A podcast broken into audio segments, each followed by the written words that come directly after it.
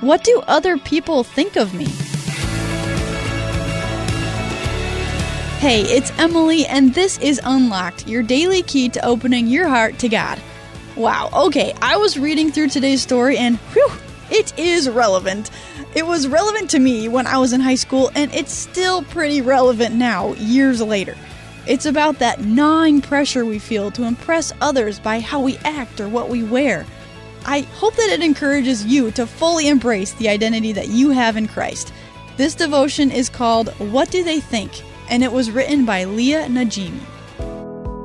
Have you ever felt like you had to work to get people to like you? School, church, homeschool co op, work.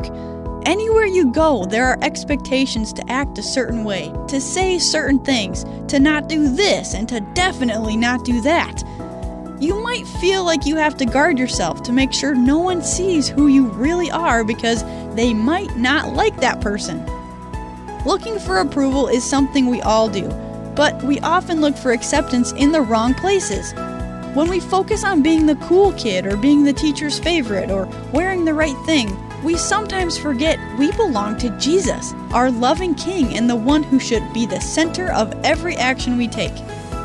It's so difficult to fight the urge to fit in because even though our world says, be yourself and you're perfect just like you are, we still are constantly being judged and even rejected by others.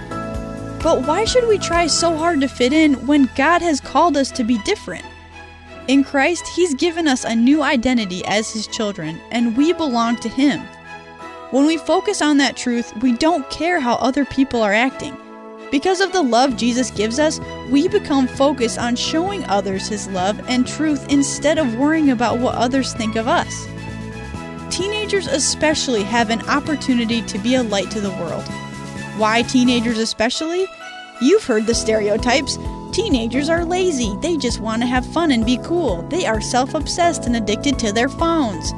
But in Christ, we can be the ones to break the stereotypes. We can be the ones who work hard and don't care if other people think we're weird. We can be the ones who are respectful, intuitive, smart, and helpful, putting others first and reflecting Christ's truth and grace in every interaction. We don't have to conform to the world's expectations because we are being transformed to be like Jesus. So let's talk about this. Have you ever felt pressured to look or act a certain way?